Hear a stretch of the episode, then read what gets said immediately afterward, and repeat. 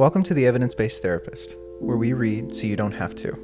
Here you'll find clinicians and researchers discussing cutting edge research from the embodied relational sciences, explaining why and how people work together to find healing.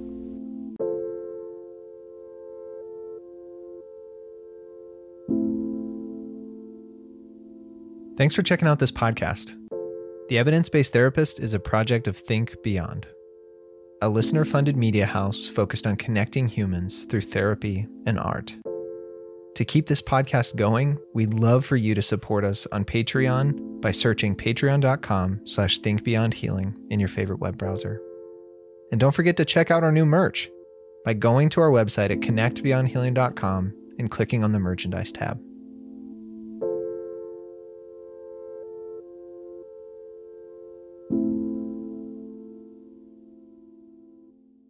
Hey, welcome back to the Evidence Based Therapist. Caleb and I were just talking that this is the first time we're not going to be able to do the intro.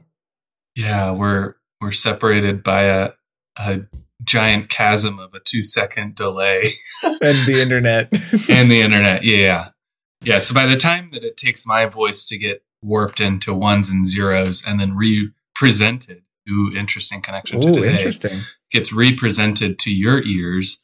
There's a two second delay, and so we can't say the intro together. Which, Yeah, we practiced. yeah, we tried.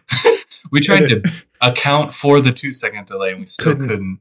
Couldn't Yeah. happen. So I don't even, I feel weird about even trying it. Um, you I know what you this could- podcast is if you've listened Yeah. to it. If this is your first time listening to Evidence Based Therapist, uh, usually we have such a fun intro that we say together and hopefully have other people say it with us. I don't know if they are, but we find it fun. Maybe And we should just- try it and then it'll show up on the recording as disformulated and we can, Yeah, we can yeah. do it. All right. Are you ready? We're Yeah, going to do it. There's so many interesting paradigms that this delay is correlative that we've already used representing and disformulated Yeah. in even talking about it. But So, welcome to the. Evidence Based Therapist, where we read, where we read, You don't so have you to. don't have to. But but we, we, shouldn't would even love try. it if you did. okay, you tried. Okay, that's fine. My, my my words didn't make it to you in time because we're outside of the normal time. Anyway, All right. so today, the final uh, article of the series, which we've been doing for you faithful listeners, who I hope you've trekked along in this uh, deep neuroscience dive, where we've been looking at a series of articles by Koziol et al. that are looking at the large scale brain systems, subcortical relationships, and, and brain processes, and how those interact in a systemic way to create our understanding of who we are, who others are, and who the world is, or Yeah. what the world is.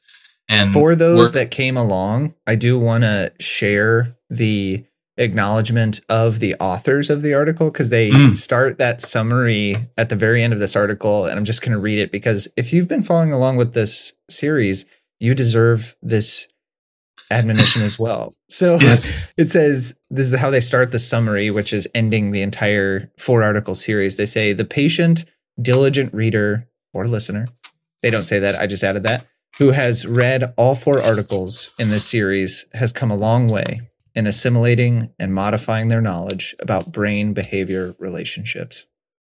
So that's Mm. you. That's us. we did it. We're here.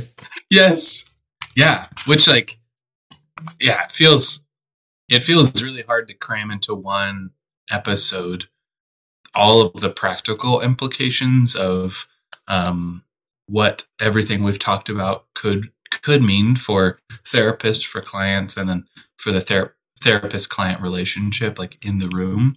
Yeah. Um, but I, I think it's worth a shot because this last this last uh, article that they give, and again, Koziol is coming more from the neuropsychological world, so their practical applications is to the world of neuropsychological testing and administration.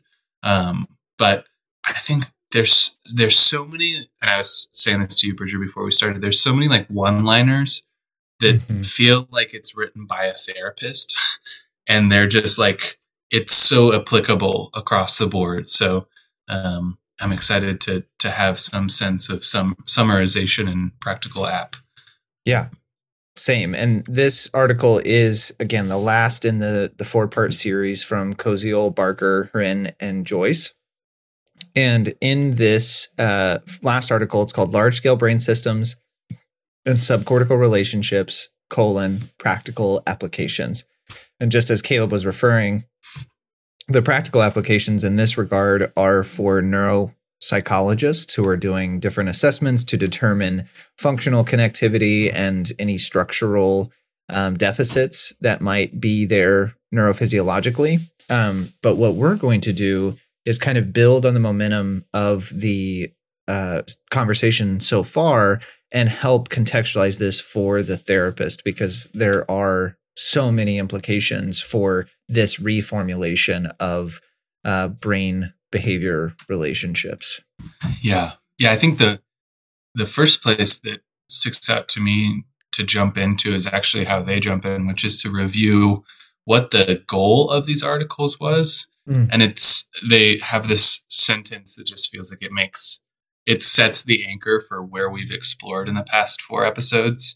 They say the functional architecture of the brain evolved and developed to serve the needs of interactive behavior. And I, I, I love that as we've gone throughout this series, they've looked at the seven large scale brain systems. They kind of gave us an overview of those systems.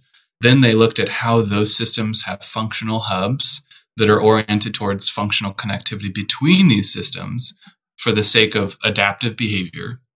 Then they looked at how those systems are reliant upon information that is subcortically or unconsciously divided and decided upon through the basal ganglia and the cerebrocerebellar system. And then now it's they kind of land the ship where they started, which is how does all of that information how is it um, making sense in the interact interaction effect of us as humans being in a world of relationships? Um, yeah, and I just think that's like such a. It feels so. The word interactive feels so important. Um, oh, for sure, and that to me really highlights why this dive into neuroscience was important for this podcast because again we're not saying every therapist needs to understand neuroanatomy just because we're we're mm. talking about it because the function of those systems is paramount in the presentations we see and what sense we make of it in our own system. And mm-hmm. I love how this article kind of like Christopher Nolan, the director style, like really is kind of the beginning of the conversation in a way. Yeah. yeah. But at the end, and that is the whole reason we need to take a look at what has been said neuropsychologically and functionally is because we've historically understood it from a linear, modular, self contained organismic perspective. Yeah. And what, yeah. What is shown now is that really through this parallel process of commentary and nuancing or, or really updating this series has shown that actually we're a non-linear systemic or network based interactive organism. Yeah. Yeah. They use the language, and this is very cognitive science, neuroscience oriented, but they use the language of serial order processing one yeah. to two, two to three, three to four, four to the outcome. And that's how classic cognitive neuroscience saw the brain functioning. And I love that you you made reference to what we talked about, I think two episodes ago, where they actually use the language of looping yeah. as like a construct to understand this nonlinear progression, which is such a, a paradox that we're progressing in a nonlinear way yeah. in our development. Yeah, we're moving forward by going back. Yeah, constantly. Yeah. Yeah. Oh, that's so beautiful. And I, I, I do think I want to make note of because when when we start talking in, in, specifically in this article about the neuropsychological testing, one of the th- one of the suggestions that they make, and this is kind of like a teaser, is that they make the suggestion of the administ- administrator getting involved in the test mm-hmm. by different things of like labeling or identifying and different interactive uh, participation in the test with a with the um, person who's taking the participant, and which is not supposed to happen from no. the traditional neuropsychological administration perspective. Yeah, yeah, and and to take this all the way back, this is connecting with kind of the desire that you and I talked about, Bridger, when we were like, okay, we got to the end of this like long discussion about like, okay, EBT is RCTs, random control trials, the world of EBT. It's just, it's a lot. There, there's so much more than what is assumed to be there in yeah. the field, and that we might be studying things that we don't really understand. Like the the amount of like um, exclusion criteria and different things in the process of getting these studies done doesn't always allow for there to be the the complexity of a healing experience and it may kind of funnel that out. And i think these authors are, are noting the same thing in the neuropsychological world of like these test administrations might be missing some of the complexities of what what could be called like an evidence-based neuropsycho neuropsychological assessment.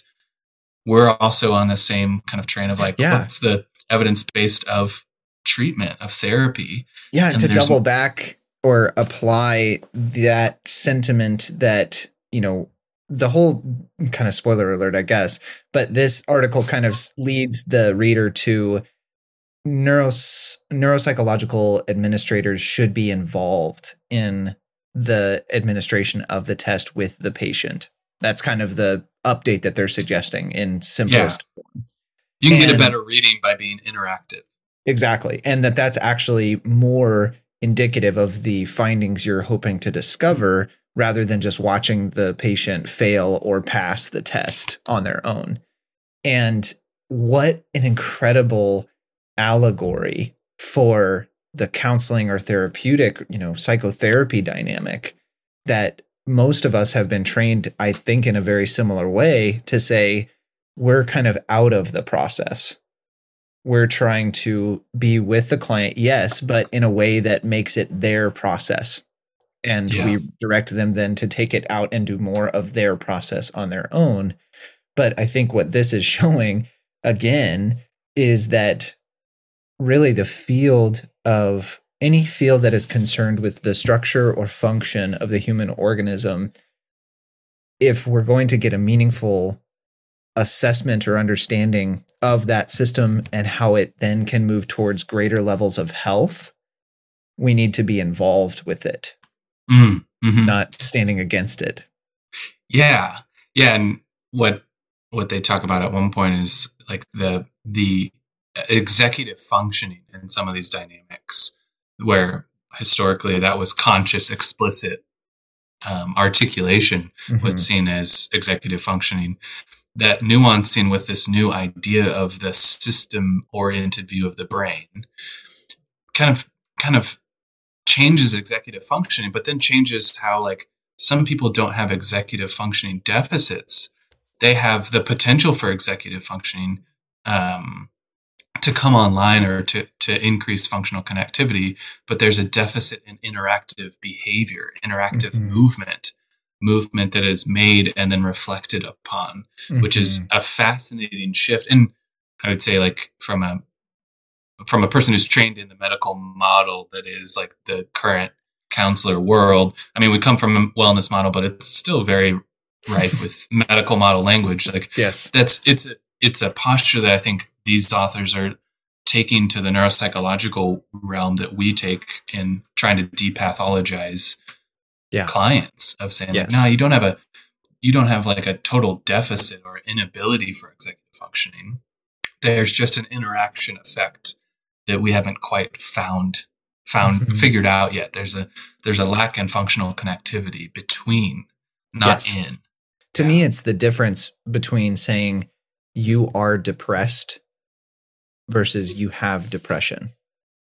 Mm. Like even the the posture of it, I don't care if it quote unquote qualifies for a clinical diagnosis, the posture is that that system is experiencing a state of affect, uh, you know, of of hypo affect activation that mm-hmm. to, that is communicative not of just this underlying um, you know clinical imbalance or or uh, um, some type of neurochemical imbalance but it's it's communication about how that person finds themselves in relation to their world it's not a stamp it's a way of asking an invitation mm-hmm.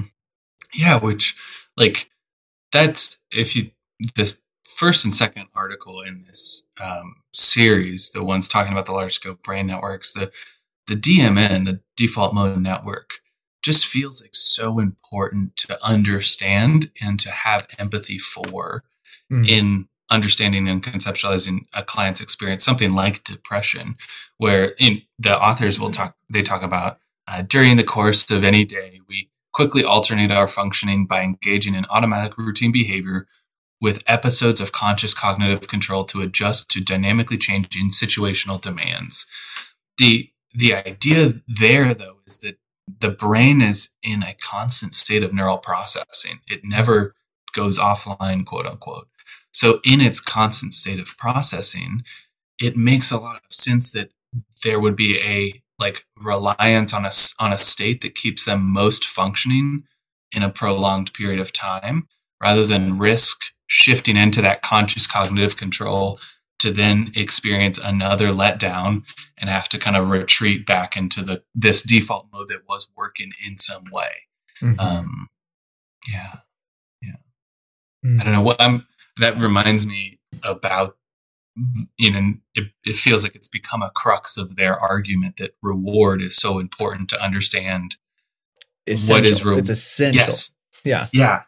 To understand how the how the brain deciphers when to shift on some of these alternate systems like the ventral attention network and the dorsal attention network through the sensor through the sensory motor and the audio visual systems but like what has historically been most rewarding in a way is a is a crux for whether or not we're in our default kind of routine behavior automaticity or are we clicking out into these conscious mm-hmm. cognitive controls to adapt mm-hmm. um, i yeah, was listening to oh go ahead well i was just going to say the the the launching pad of this article's contribution to the larger series that we're in is that the implications of the neuropsychology field as it was when this was published saw serial order processing as the means of meaningful assessment and intervention that mm. well we can only really know what's conscious and then what's below that we can test with these different um, these different instruments but then it's on the uh, assessor to score that assessment and give basically information to the treatment plan. It, mm. it, wasn't seen as an interactive process that it's communication from the client or patient to the assessor, the, the neuropsychologist, to then reflexively reincorporate back into the dynamic with that client or patient. Yeah. Yeah. Yeah yeah why i'm curious like for you why that feels important. Uh, the shift in assessment why that feels important away from a serial order processing into this interactive effect. Yeah i think it without launching into abstraction of the difference between a qualitative and a quantitative paradigm but to me it shows an a completely different means of encountering the other. So mm. if I look at you and say you're the result of serial order processing, that means that I really don't have to wonder what's going on inside. I wonder what's coming out from you. Mm-hmm. And then I work with that. Yeah. The shift then is if we go into what they say is to complement the traditional serial order processing, we can now have curiosity and trust that parts of us are interacting far below the conscious, far below what's only coming out of you. and that yeah. that dynamic is is really fundamental to whatever is going to come out of the us. Yeah, yeah, I, uh, yeah, the re- yeah, I, I guess I'll say the reason I asked that question is because I feel like that is a question that could just be its own podcast episode entirely. Yeah. Of and, and I think that's what this article is aimed at. It it it's giving very practical examples in the neuropsychological world, but the idea that and, and they give uh, quotations or, or connotations to this of like 95% of behavior is implicit and automatic and carries meaning. As I was listening to uh, the Hidden Source, uh, Mark Solms' new book, mm-hmm. and and in it he's he talks about like this the trajectory in neuroscience where um, behavioral and cognitive um, science, neuroscience was placing the value to the brain in the outside world. Yes. Whereas affective neuroscience is looking to place the value of things inside of the self, in in the the way the brain is making complex meaning to adapt to the outside world. Yes. And I think that's they maybe to get ground us a little bit into the article, the first section where they're talking about the interaction of movement thinking and large scale brain systems. They they give they kind of give a review back to the first article with the ventral and dorsal attention networks, the what and the where and how of the world that we pay attention to. Mm-hmm. And how those attentive networks, when they get turned on, when they catch something that feels like it's a little bit of a prediction error, and we need to go out of our automaticity and into our attentiveness, how those are making meaning and giving biases to ourself way underneath conscious awareness. Um, that we're we're making these predictions about the world all the time based on these meanings that have their deposit in the past. Mm-hmm. And that just feels that feels so important. And and obviously our listeners are so connected to this thought in us, but like the idea that there is a deposit of present meaning hidden hidden in these implicit activity patterns in the brain that are found in adaptive places in the past. Entirely. Like, yeah. Yeah. Yeah.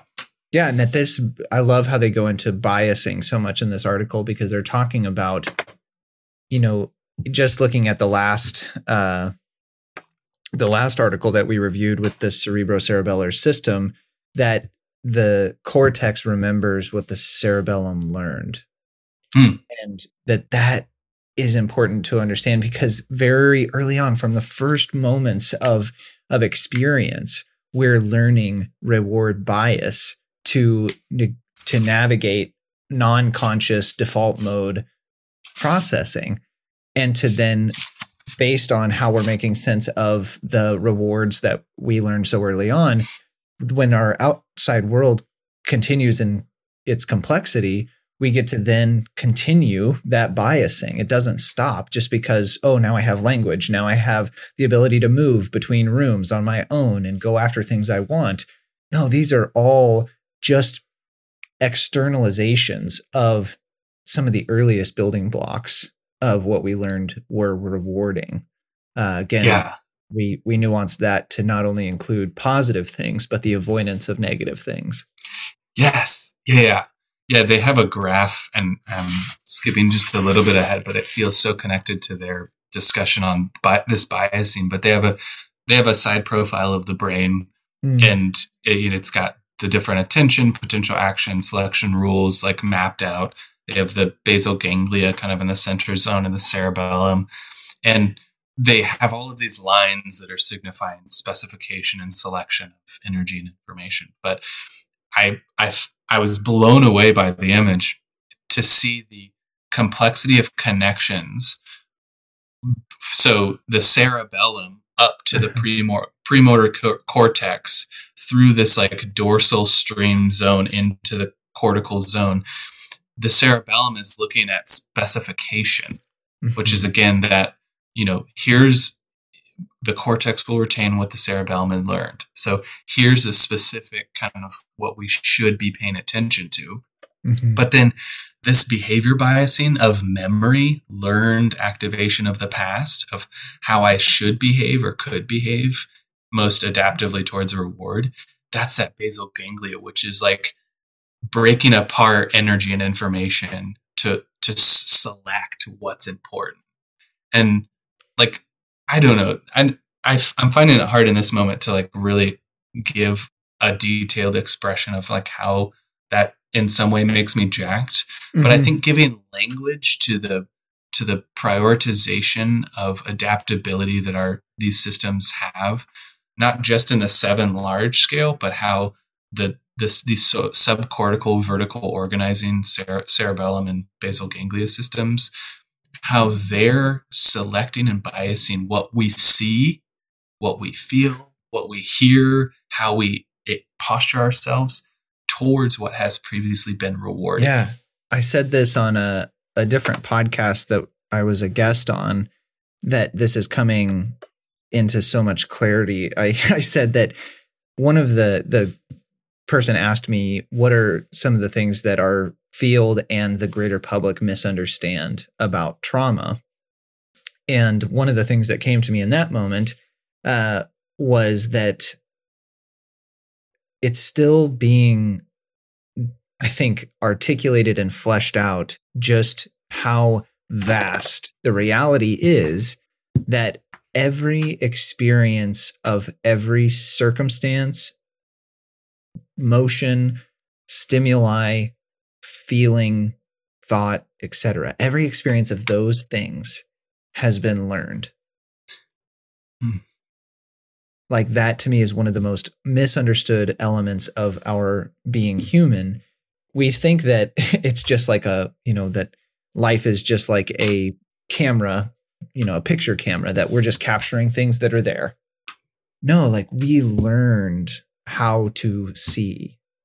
We mm. learned how to hear. We learned how to feel. We learned how to move. And I don't just mean learning in A to B. I'm talking mm. about that we learned to see what was there through experience. We learned to see this stop sign means stop, yes, but it also has implications for everything around the stop sign. It it means yeah am I in a car? Then it's not relevant to me unless I'm a pedestrian trying to cross the street. Then it's relevant to me. Like we mm-hmm. learn every element of our experience through relationship. Yeah. Yeah. I'm, I'm thinking of, uh, uh, and this is maybe on my kick again. This is my soapbox, but like Freud talked about this. Freud talked about how, yeah, it, his, his book that I've referenced in the past of the psychopathology of everyday life, like his whole idea was to point out to people like the reason you forget numbers, the reasons why you don't remember a street sign, you know, all of these like quote unquote happenstance things have a reason. There's a meaning yes. behind them. And that left, if we're as social animals left to be alone with that, it's an incredibly threatening thought. Like that is black that's hole. scary. Yes. yeah. yeah. I do not want to touch that because you can't understand with conscious top down recall why I forgot. Right. And what does it mean if if the if my implicit self is potentially threatening to the idea that I have of myself in a conscious way? Like mm-hmm. the things that I'm doing actually mean something. They're coming from a source of meaning in my implicit self that is challenging my explicit self. That's that's just scary. I don't want that. And that's Freud talks about that. Like he's like, I can't talk to people about associations freely because people get mad at me. and and and I think like we're wrestling with this of how do we create safe relationships as humans where we could actually explore this. We could have space to ask, what does this actually mean? And to dwell in that space of of questioning they say a phrase. Uh, I'm going to read two two sections. Um, they're pretty short, but they uh, this is quoting them implicit behavior lying outside of conscious awareness is adaptive and is not traditionally considered executive functioning, even though the activity reflects adaptive decision making. When decisions are made explicitly, we, we refer to we prefer to use the term cognitive control. But mm-hmm. what he, what they're getting at there is that even these implicit behaviors are adaptive and have some sort of decisional quality to them. They then go on to say, and man, they italicized it and everything, which is I just like it. so spicy. They say sensory motor activity is never random. And like that's the challenge that and I think goes straight to what you were saying. Like we're now learning that everything that we do is learned.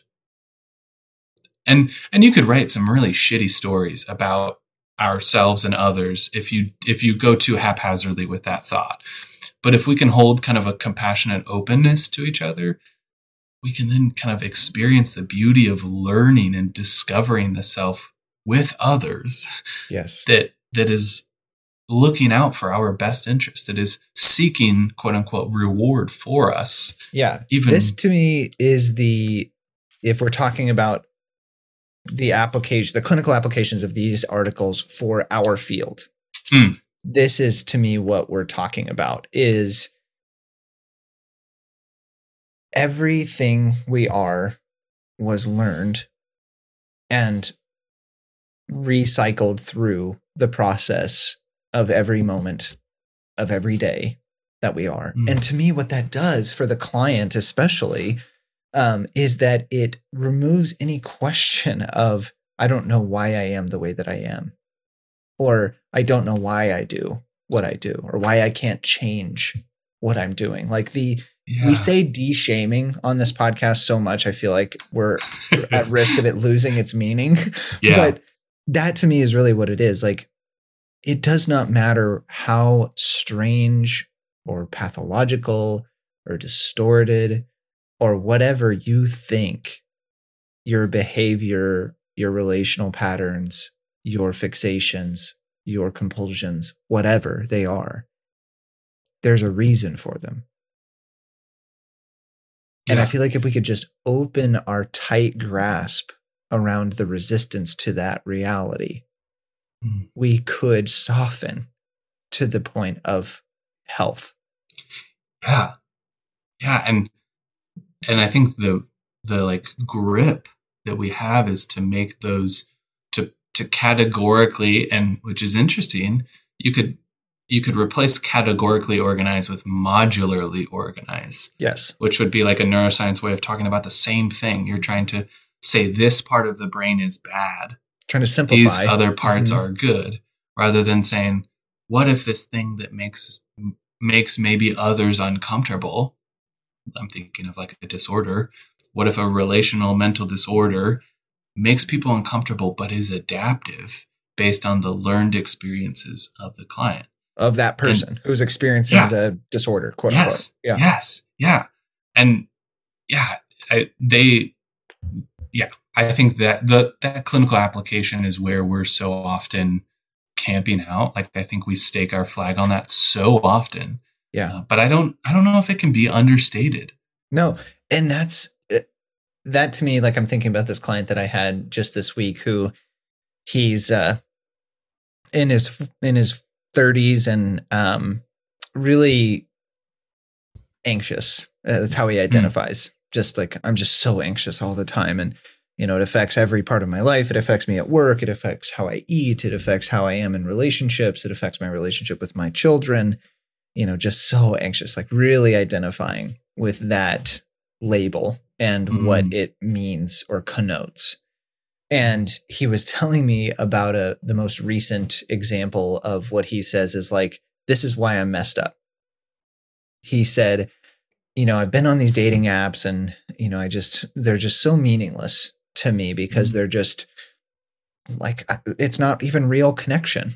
It's just Mm. these pictures, these faces and these words that I don't even know if one if I can talk to these people or if when I do, how do I know that they're they're like genuine or that they're Mm. actually open to connection with me?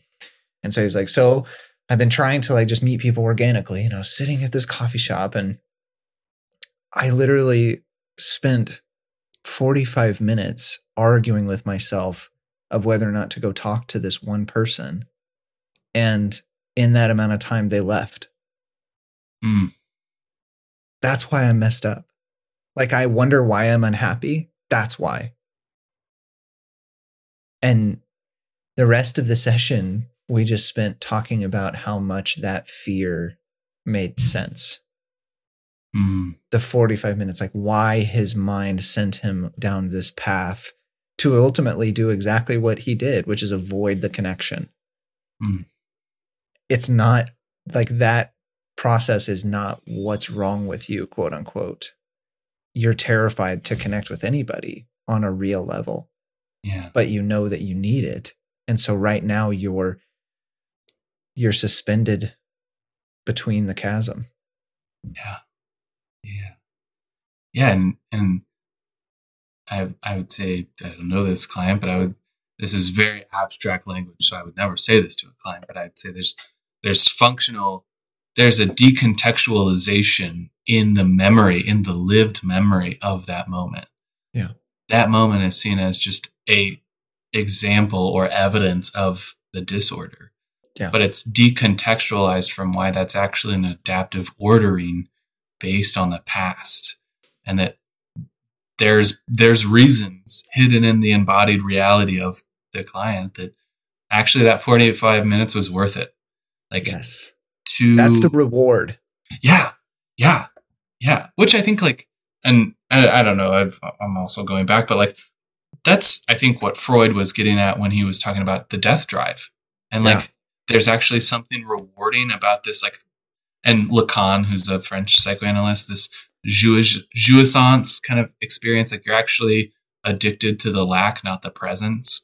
Um, it's Yeah. this feeling of like, there's a disintegration of mind that is happening and and a, a separation of feedback loops and so different parts of the brain are running running and doing a really good job but they're not communicating with the rest of the team to go back Yeah. to like this article's metaphor of like the team that works to create a product it's just not talking to the rest and i the way you're kind of recounting that session it sounds like it was just an arduous attempt to say let's recontextualize why that is a rewarding behavior even though that makes no sense on the surface Yeah, because and that's what he. But at the end of the session, he was just like, if I would have known that that's what I was really doing, I felt like, I feel like I would have just snapped myself out of it, and just Mm. said like, what's the worst that could happen? Just go talk to him, and we'll see how it goes. yeah But he's like, at that time, I was just so stuck in this expectation that I should have the perfect witty thing to say that's that's not too intrusive, that's not creepy, that's Mhm. that's smooth and authentic and maybe kind of novel, but and just going back and forth and then oh, but what if they reject me? and uh you know, I don't know. And and so I'll just like wait a little bit longer and just going back and forth on that process, never being able to say, hey, like stick this, put a stick through the spoke of the tire and like, let's just like stop this thing for just a Mhm. second to yeah see that we're actually afraid that nobody will understand me Mm. and that in my desire to connect, they'll use that to hurt me. Mm. yeah That's what's really there. That makes Yeah. sense. Look at all of these examples throughout your past, beginning with your mother, that that was real.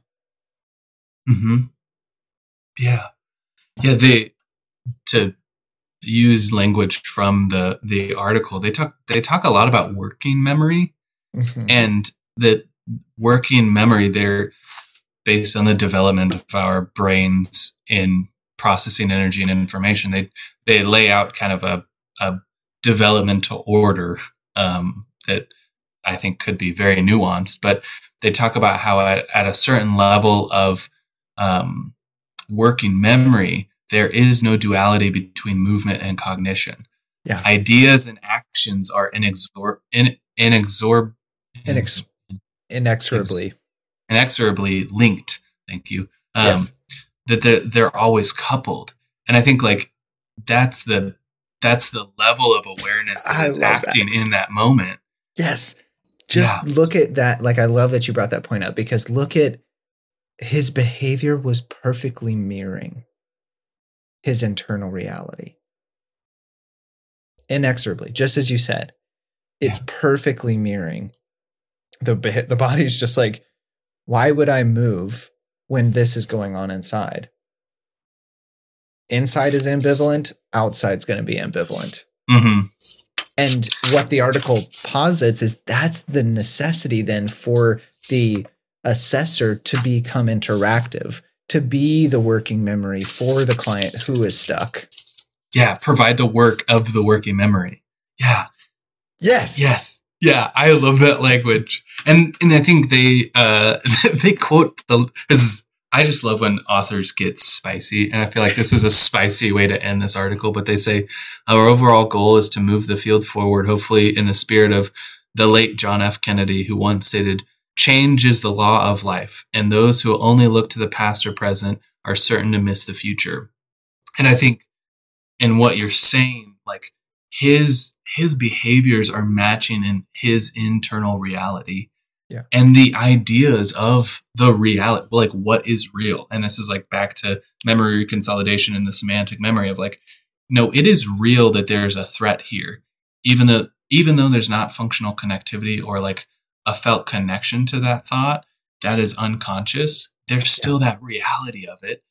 And the idea is that reality was real in the past especially when you look at what parts of you are processing that reality because mm. it again this series highlights so centrally that the what they call the cognitive control system or the executive functioning frontal parietal network is not the only part and is not the first part to be processing the reality as the system is experiencing it, it is being processed in the systems that first encountered that reality, yeah. that first learned that reality. So for him, who's sitting there rigid in anticipatory fear at a coffee shop about going to talk to somebody, he's like, I felt powerless in that moment. I just couldn't do anything because mm. I was just stuck in that rumination. Well, yeah, like these systems that are so much older than your quote unquote executive functioning are showing you the evidence of why we're not going to make any move. I don't care if it's an hour and 45 minutes. It's going to be no movement with a unexpressed and unfulfilled fantasy to do it. Yeah. Yeah. Yeah, and there's not those uh there's not the um like reflection on the action that is based on a perception. I think that's like a they they talk a lot about how perception ideas are connected to perception ap- action linkages. Yes. And so this this higher order thought cognitive world is dependent upon lower brain this bottom world organization. Paradoxically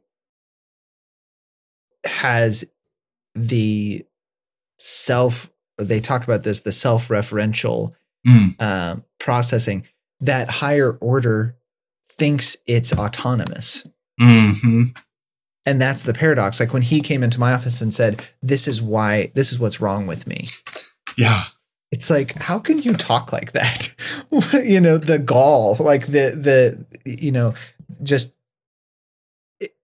internally or intrapsychically when we have this language and this framework, we can see that, well, of course, that part of you, that thought is going to emerge because over a period of cycles, this reality stayed consistent. That when you mm-hmm. show your genuine interest and desire, other people take advantage of that and hurt you. Mm.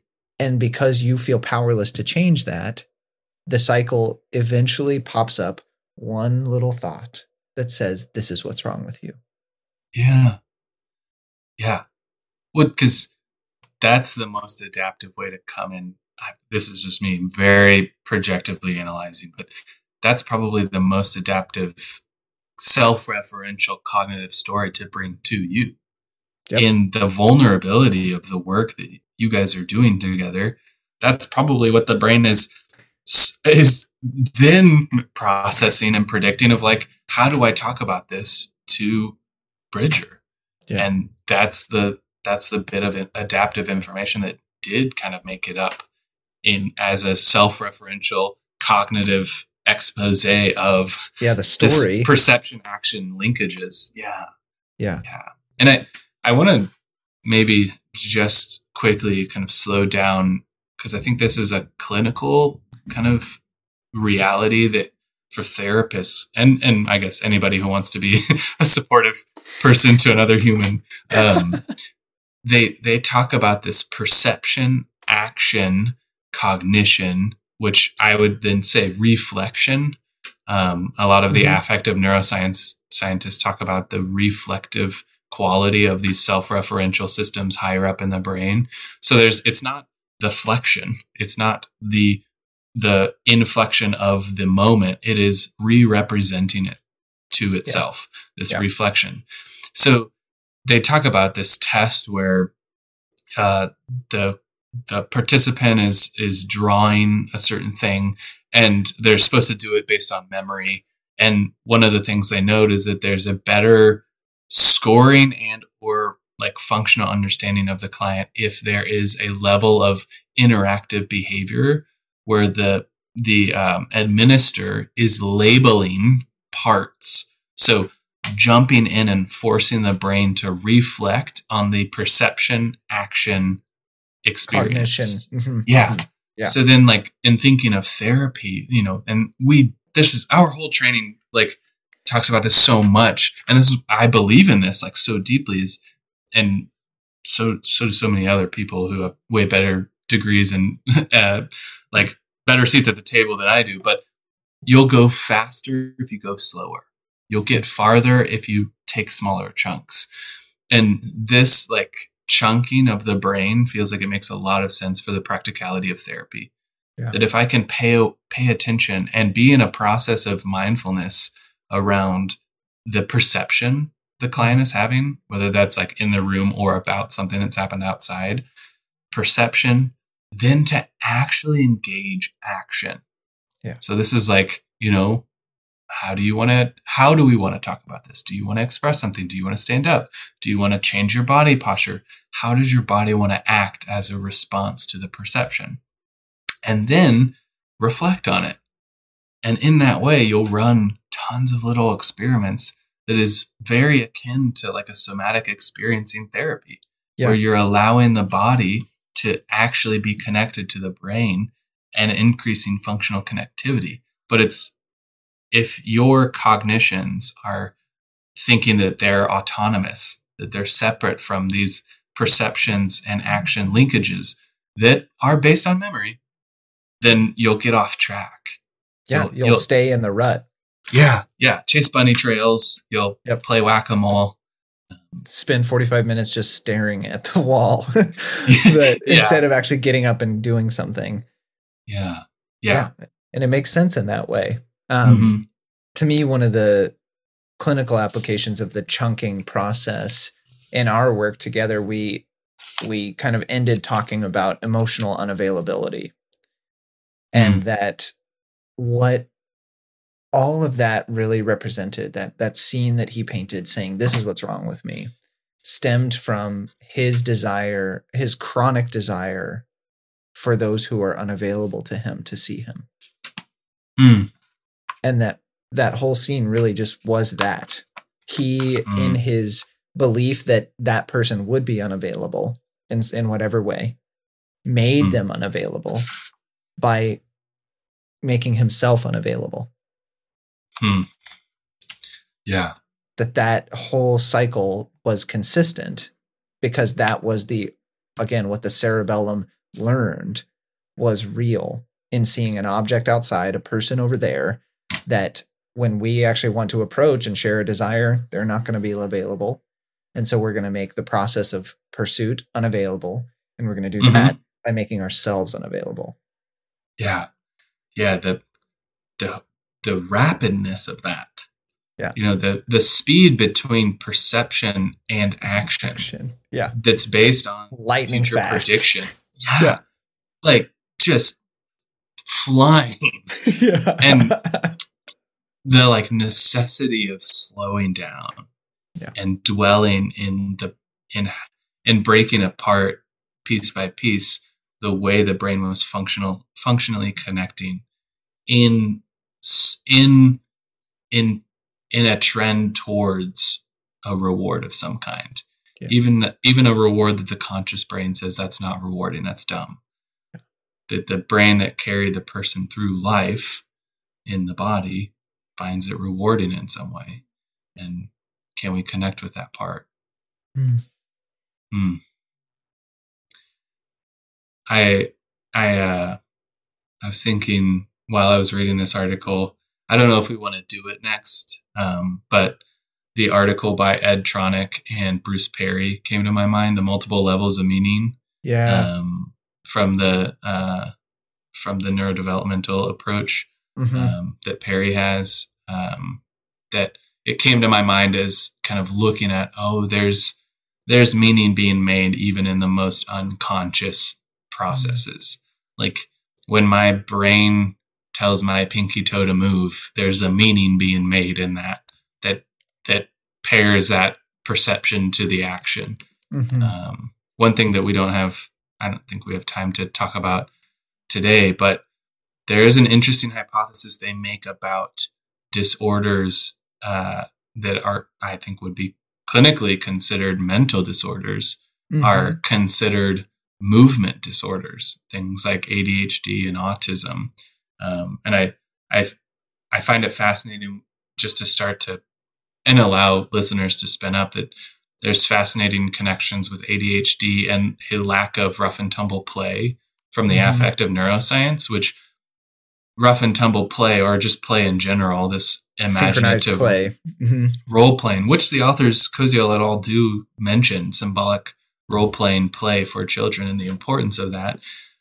That the kind of primitive um, kind of bodily movements of these more primitive movements, uh, and I'm using Koziol's language there, of ADHD bodies, bodies mm-hmm. that have what would be clinically called ADHD, that that is it is the body trying to and and in a disintegrated way try to f- learn a movement and action potential that's disconnected from the rest of the functional connectivity of the brain. Mm. Um, and I think we've talked in many other episodes about the adaptability of particularly the ADHD experience, but um, that that strategy. But I think that's a fascinating part of this article that we haven't touched on. That I think readers, I'd I'd highly encourage readers to go play around with that. Um, we could just go on a little Ed Tronick lit review. Oh, shoot. some of some of his stuff on intersubjectivity uh, is really interesting as so well. So good. Yes. Yeah. Yeah. I'd be I'd be down for it. Maybe so. Yeah. yeah. I do want to put out a teaser. Um, and we could talk about this, but um, one thing we don't talk a lot about is why do we need sleep? Oh. And why is sleep such a huge part of our day? And what the role is? And part of this is because I'm I'm in connection with a colleague that you know, and I'm also reading Mark Solms, who's done a ton of work on dreams. Dreams, yeah. And and it's just got me thinking, like, man, we really, I don't know if we conceptualize sleep as much as we need to as a field. I think, you know, certain sects of people, and and particularly some of the things that we talk about, like integrate the potential to organize and understand sleeping patterns. But mm-hmm. there's an, I feel like there's an interesting world that we could explore there that I don't even know if I know of an evidence based treatment that, that includes conceptions of sleep. Yeah. Oh, but, that's, that's interesting. I'm in. Okay. Wow. this podcast is just going to go forever. I mean, isn't that the goal? Isn't that the goal? Yes. Um, well, cheers to cheers to Leonard Koziol. Yes. Um, yeah. Yeah. What a a beautiful, a masterful, work. yeah, a masterful um, amalgamation of a really complex reality that mm. I think is going to age really, really well. Um, and I hope that more people can access conceptualization of functional neurobiological reality like this um, yeah. because it was not the way that I was taught in graduate school. And to me, this is really where the conversation can begin for clinicians who are like, what role does the brain actually play in my office? Hmm.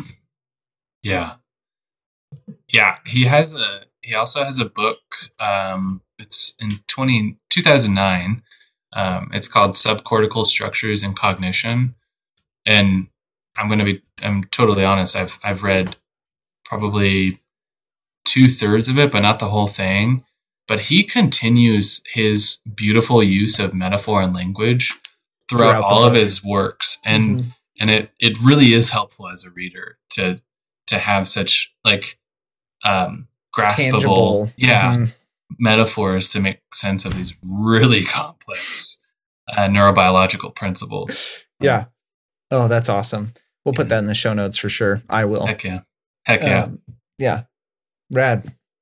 Well, from here, we'll keep reading and see see where life takes us. I would I will say that I think this is an interesting connection to what maybe other fields of study are feeling in the the lack of nuance to what is evidence based and this yeah. idea of like constructing the patient that we're sitting across from there's yeah. very there's very structural and rigid constructions and then there's very nuanced constructions and i think we're advocating for an evidence-based therapy that looks at the in-between space which then makes it really hard to study yeah. Um, yeah. 100%. And I think our field right now in psychotherapy is rife with conflict about the materialist conceptualization of human beings um, mm. that we're not reducible just to you know synthesizing proteins across syn- synapses but what then relationship does neuroscience have to the world of psychotherapy yeah. Becomes really interesting when AI jumps in that picture too. Golly. It's crazy. Yeah. But not All to right. spin up on that. not not right now. Not yet. Break it. Break bagel break. okay. Well. Cheers. Big gulps. Big gulps, huh? well, All right. Well, we'll keep reading. Stay curious.